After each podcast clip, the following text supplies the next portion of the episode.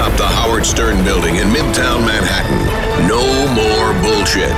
This is a Howard 100 News Brief. I'm Steve Warren. One clever guy with a connection to the Stern Show found himself caught up in the Boston area manhunt Friday morning. Here's Howard 100 News on the scene. Howard 100 News on the scene. We are in lockdown. Red Peters is usually producing music comedy specials for the Stern channels, but Friday morning he was glued to the news while cops were hunting down the lone surviving Boston Marathon bombing suspect in Watertown. Red lives in the town next door. I was planning on going down there today because my gym is there and where I do my food shopping is there as well. And he says he feels like he's living in a live action movie. Yeah, it absolutely is. Thursday night, an MIT cop was shot and killed by the bombing suspects. Red's girlfriend works at MIT in human resources. She was on the hiring team for that officer. So she knew him. Yeah, it's really terrible. Stern fan Joanna Rothman also lives close to the manhunt. She was on lockdown as well. I'm very scared. It's just uh, been a really, really crazy week here in Boston. Lisa G., Howard 100 News. At 7 p.m. Eastern today, it's the Howard 100 News Week in Review. Then, Abe Cannon and the Boys, live from Chicago at 8 p.m. Eastern on Howard 101. Howard 100 News salutes the superfan.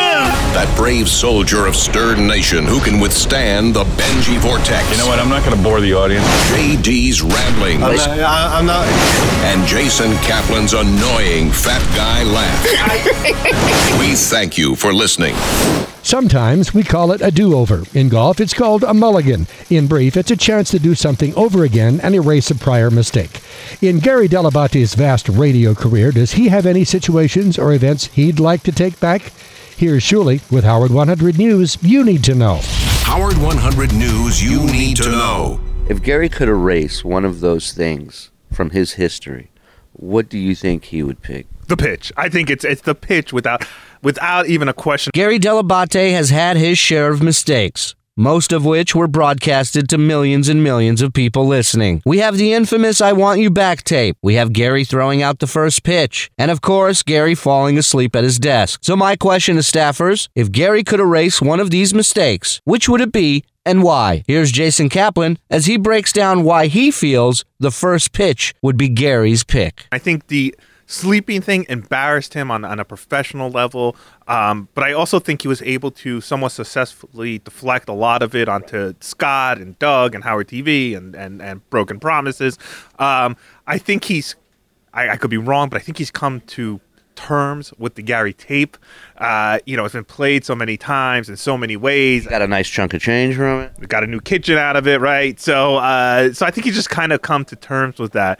But the pitch, I mean, the pitch is just it is. You can't write something better than that. He he publicly worried about it for months and months and months. Wanted it so bad. Wanted it so bad, and then just fucks up in like the worst way possible on TV in front of his friends, his family, and of course the the real coup de grace of the entire thing. And I don't even know what coup de grace means, or if I'm saying it right, is Artie Lange. And you know, the tape was before Artie. The sleeping, I don't remember when it was, but Artie probably slept through it. The uh, but the uh, God was already on and on fire, and it really just elevated everything to historic proportions. I thought nothing would beat the the tape and the playing of the tape and the mocking of the tape. But listening back to the guys the first day back on air after Gary threw, I don't even like calling it a pitch. I don't even know what it is. But uh, when we came. I'm sorry. I know. Like, I mean, I know this is painful to Gary, and I don't know what to do. I'm doing my job, Gary. Shuli Egar, Howard 100 News. Starting Monday and all next week at 6 a.m. Eastern, it's the wide world of Stern Sports with host Dan Patrick on Howard 100. This bus called Howard 100 News never stops, no matter how many people we throw under it. On this date, April 19th, 1897, the very first Boston Marathon was held. It was won by John McDermott of New York. Do you tweet? If so, go to Twitter for news from The Stern Show and updates from Howard 100 News. That's twitter.com slash Stern Show. For weekend traffic and weather, just go to Sirius or XM, channels 132 through 140. When you see Stern News, tell us about it. Email Howard100News at SiriusXM.com or call our toll free tip line 877 H100 TIP.